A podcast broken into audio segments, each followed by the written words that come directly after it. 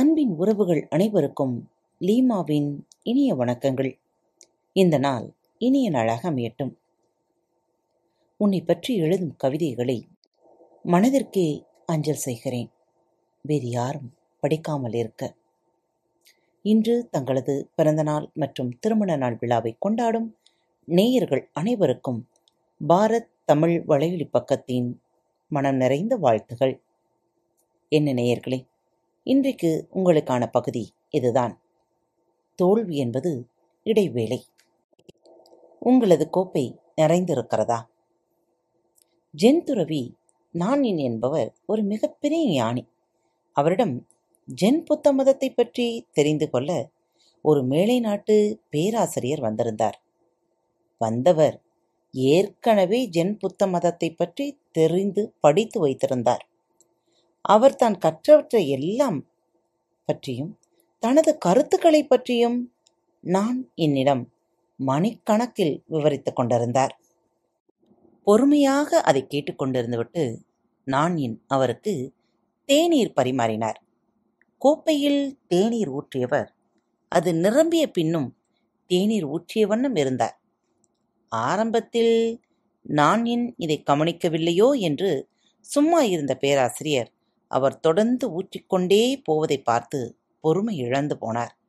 ஐயா, நிறைந்த கோப்பையில் தேநீர் ஊற்றிக்கொண்டே போகிறீர்கள், இடமே இல்லாத போது மேலும் தேநீர் ஊற்றி என்ன பயன்? இந்த கோப்பையைப் போல் நீங்களும் உங்கள் கருத்துக்களாலும் சித்தாந்தங்களாலும் நிறைந்திருக்கிறீர்கள். ஜென்னை அறிய உங்களிடம் ஒன்றும் இடமில்லை என்று நான் என் அமைதியாக கூறினார்.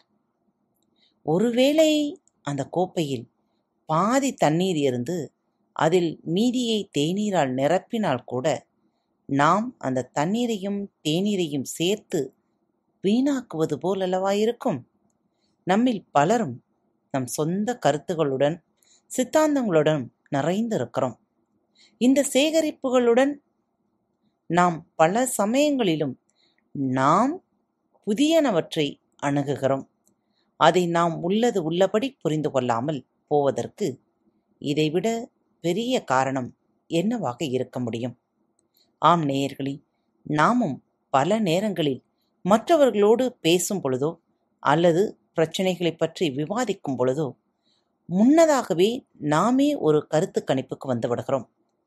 அந்த கருத்து கணிப்பின் ஆழத்திலிருந்துதான் நாம் அவர்கள் சொல்வதையே கேட்க பழகுகிறோம். ஏனென்றால் நாம் ஏற்கனவே கோப்பையை நிறைத்து வைத்துக்கொண்டு அதில் மேலும் ஊற்ற பார்க்கிறோம். சிந்தித்து பார்ப்போம், நாம் மற்றவர்கள் பேசும் பொழுது எவ்வளவு தூரம் அதற்கு கவனம் செலுத்தி நமது சிந்தனைகளால் ஏற்கனவே நிரம்பியிருந்த மனதை காலி செய்துவிட்டு மற்றவர்களின் காரண காரியங்களை ஆராய்கிறோம் அல்லது கேட்டுக்கொண்டிருக்கிறோம் என்பதை நினைவில் வைத்துக் கொள்ளுங்கள்.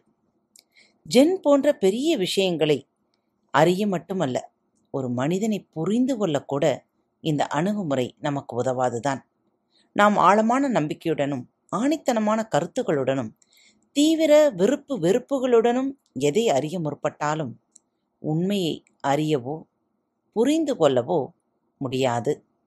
மாறாக நமக்குள் இருக்கும் இந்த சாயங்கள் பூசப்பட்ட பொய்யே மெய்யென அறிய நேரிடும். அதுவும் அடுத்த மனிதனையும் அடுத்தவர் மதத்தையும் அடுத்த நாட்டையும் நாம் பொதுவாக இப்படிதான் புரிந்து கொள்கிறோம் என்றால் அது மிகையாகாது. இதன் விளைவாக நாம் அறியாமையை வளர்த்து கொள்ளுகிறோம். சண்டை சச்சரவுகளையும் கலவரங்களையும் பகையையும் பெருக்கும் அபாயத்திற்கு இந்த தவறாக புரிந்து கொள்வதே மூல காரணமாக இருக்கிறது. எனவே எதை அறிய வேண்டுமானாலும் யாரை புரிந்து கொள்ள வேண்டுமானாலும் அதற்கு முற்படும் முன் ஒரு கேள்வியை கண்டிப்பாக கேட்டுக்கொள்ளுங்கள். என் கோப்பை நிறைந்திருக்கிறதா? விருப்பு வெறுப்பில்லாமல் முன்கூட்டியே தீர்மானித்து கொள்ளாமல் எதையும் யாரையும் திறந்த மனதுடன் அறிய முற்படும் போது மட்டுமே புரிதல் என்பது நிகழும். ஐந்து சதவிகித வெற்றி ஒரு சதவிகித அறிவு கூட்டல் தொண்ணூத்தொன்பது சதவீத உழைப்பு. தமிழில் ஒரு பழமொழி உண்டு, அரைப்படி அரிசியில் அன்னதானம், விடுகிற வரையில் மேலதாளம். ஒரு சிறு சாதனையோ நல்ல காரியத்தையோ செய்துவிட்டால் போதும், கூரை மேல் நின்று கொண்டு பறைசாற்றுகிற பழக்கம் பலருக்கும் உண்டு. ஆனால் சத்தமில்லாமல் பலவற்றை சாதித்து அடக்கமாக இருக்கும் மகத்தான மனிதர்களும் இங்கு உள்ளனர். சாதனை என்ற சொல்லுக்கு உண்மையில் ஒரு மனிதரை காட்டச் சொன்னால் தாமஸ் ஆல்வா எடிசனை விட பொருத்தமானவரை காட்ட முடியாது. அவரது கண்டுபிடிப்புகள் ஆயிரத்திற்கும் மேல். வேறு எந்த விஞ்ஞானியும் அந்த எண்ணிக்கையில் பாதி கூட வந்ததாக தகவல்கள் இல்லை. அவர் செய்த சாதனைகளையும் விட அவருடைய மனப்பக்குவம் பெரியது என்று சொல்ல வேண்டும். உதாரணத்திற்கு சில நிகழ்வுகளை கூறுகிறேனே. அந்த காலத்தில் மின்சாரத்தை சேமித்து வைக்கும் பேட்டரிகள் மிக கனமாகவும் எளிதில் உடைவதாகவும் இருந்தது. எடை குறைந்த உறுதியான பேட்டரியை கண்டுபிடிக்க முயன்றார் எடிசன். ஆராய்ச்சிகள் சுமார் ஒன்பது ஆண்டுகள் நடந்தன. சுமார் எட்டாயிரத்துக்கும் மேற்பட்ட முயற்சிகள் தோல்வி அடைந்தன. எடிசனின் பேட்டரி கனவு முயற்சிகள் தோல்வி என்று பத்திரிகைகள் திரும்ப திரும்ப எழுந்து வந்தன. ஆனால் எடிசனின் மனம் தளரவில்லை. நாம் தளராமல் தொடர்ந்து முயற்சி செய்ய தயாராக இருந்தால் இயற்கையும் தன் ரகசியங்களை வெளிப்படுத்த மறுக்கப் போவதில்லை என்று அவர் அடிக்கடி கூறுவார். ஒருமுறை ஒரு நிருபர் அவரிடம் கேட்டார், தங்களுடைய எட்டாயிரம் ஆராய்ச்சிகளும் வீண்தானே? எடிசன் சொன்னார், இல்லை, இந்த எட்டாயிரம் விதங்களில் எனது பேட்டரியை உருவாக்க முடியாது என்பதை நான் கண்டுபிடித்திருக்கிறேன். ஒருவேளை நான் அந்த பேட்டரியை உருவாக்க முடியாவிட்டாலும் எனக்கு பின்வரும் விஞ்ஞானிகள் இந்த எட்டாயிரம் விதங்களை தவிர்த்து வேறு புதிய முறைகளில் தங்களது ஆராய்ச்சியை தொடரலாமே. தன் முயற்சியின் பலன் தங்களின் பிள்ளைகளை தவிர வேறு எவருக்காவது போய் சேர்ந்தால் வயிறு எரிந்து சாகும் மனிதர்கள் மத்தியில் இவருக்கு எப்படிப்பட்ட பரந்த மனப்பக்குவம் பாருங்கள். மேலும் இரண்டாயிரம் முயற்சிகளுக்கும் பிறகே அவர் அந்த பேட்டரியை கண்டுபிடித்தார். அந்த காலத்தில் நாம் வசித்து வந்த நியூயார்க் நகரின் வீடுகளிலும் வீதிகளிலும் மின்சார விளக்குகள் ஒளி வீச வேண்டும் என்பது எடிசனின் ஆசை. ஆனால் கேஸ் மற்றும் எண்ணெய் விளக்குகளை மட்டும் உபயோகப்படுத்தி கொண்டு இருந்த காலத்தில் அவரது ஆசை நிறைவேறும் என்று அவரை தவிர யாருமே நம்பவில்லை. விஞ்ஞானிகள் எடிசனுக்கு எதிராக தங்கள் கருத்துக்கள் மூன்றை ஆணித்தரமாக கூறினர். ஒன்று, மின்சாரத்தை பல இடங்களுக்கு விநியோகிக்க முடியாது. இரண்டு, அப்படியே முடிந்தாலும் ஒவ்வொருவருக்கும் எந்த அளவுக்கு பயன்படுத்துகிறார்கள் என்பதை கணிக்க முடியாது. மூன்று, மின்சார விளக்கு கேஸ்லைட் போன்ற மலிவானது அல்ல. அந்த காலகட்டத்தில் அறிவியல் அந்த அளவே வளர்ந்திருந்ததால் அவர்கள் கூறியதில் உண்மை இருந்தது. வழிகள் இல்லாவிட்டால் அவை உருவாக்கப்பட வேண்டும் என்பது எடிசனின் சித்தாந்தம். அவர் தன் ஆராய்ச்சிக்கு உதவும் ஒவ்வொரு புத்தகத்தையும் கட்டுரையையும் விடாமல் படித்தார். இருநூறு நோட்டு புத்தகங்களில் நாற்பதாயிரம் பக்கங்களுக்கும் மேற்பட்ட பக்கங்களில் தம் கருத்துகளையும் வரைபடங்களையும் பதித்து ஆராய்ச்சியை தொடர்ந்தார். முடிவில் அவரது கனவு நனவானது. உலகிலேயே மின் விளக்குகளால் ஒளி பெற்ற நகரம் என்ற பெருமையை நியூயார்க் நகரம் பெற்றது. பத்திரிகையாளர்களும் சக விஞ்ஞானிகளும் அவரை பாராட்ட ஓடோடி சென்றபோது அவர் தமது ஆராய்ச்சி கூடத்தில் வேறொரு ஆராய்ச்சியை ஆரம்பித்திருந்தார். அவரது மகத்தான ஆராய்ச்சி வெற்றி பெற்றது கேட்டபோது அவர் சொன்னார், நேற்றைய கண்டுபிடிப்புகள் பற்றி பேசி இன்றைய நேரத்தை வீணடிக்க நான் விரும்பவில்லை.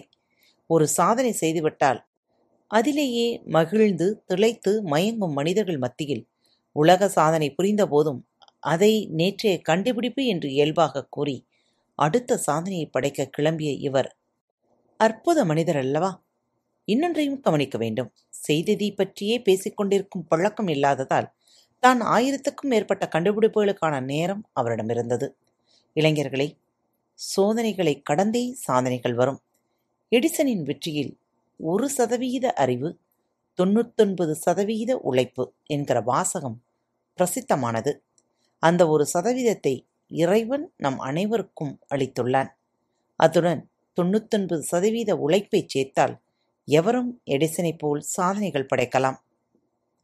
ஆம், இன்று நம் வாழ்வில் நாம் எதை பறைசாற்றிக் கொண்டிருக்கிறோம்? நமது பெருமைகளையா, அல்லது நமது சாதனைகளையா, அல்லது நாம் செய்த பெரிய புண்ணியங்களை பற்றியா? உங்களுக்கான வாழ்க்கை நாட்களின் நேரத்தை நீங்கள் அளவிட்டதில்லை. உங்களால் அதனை அளவிடவும் முடியாது.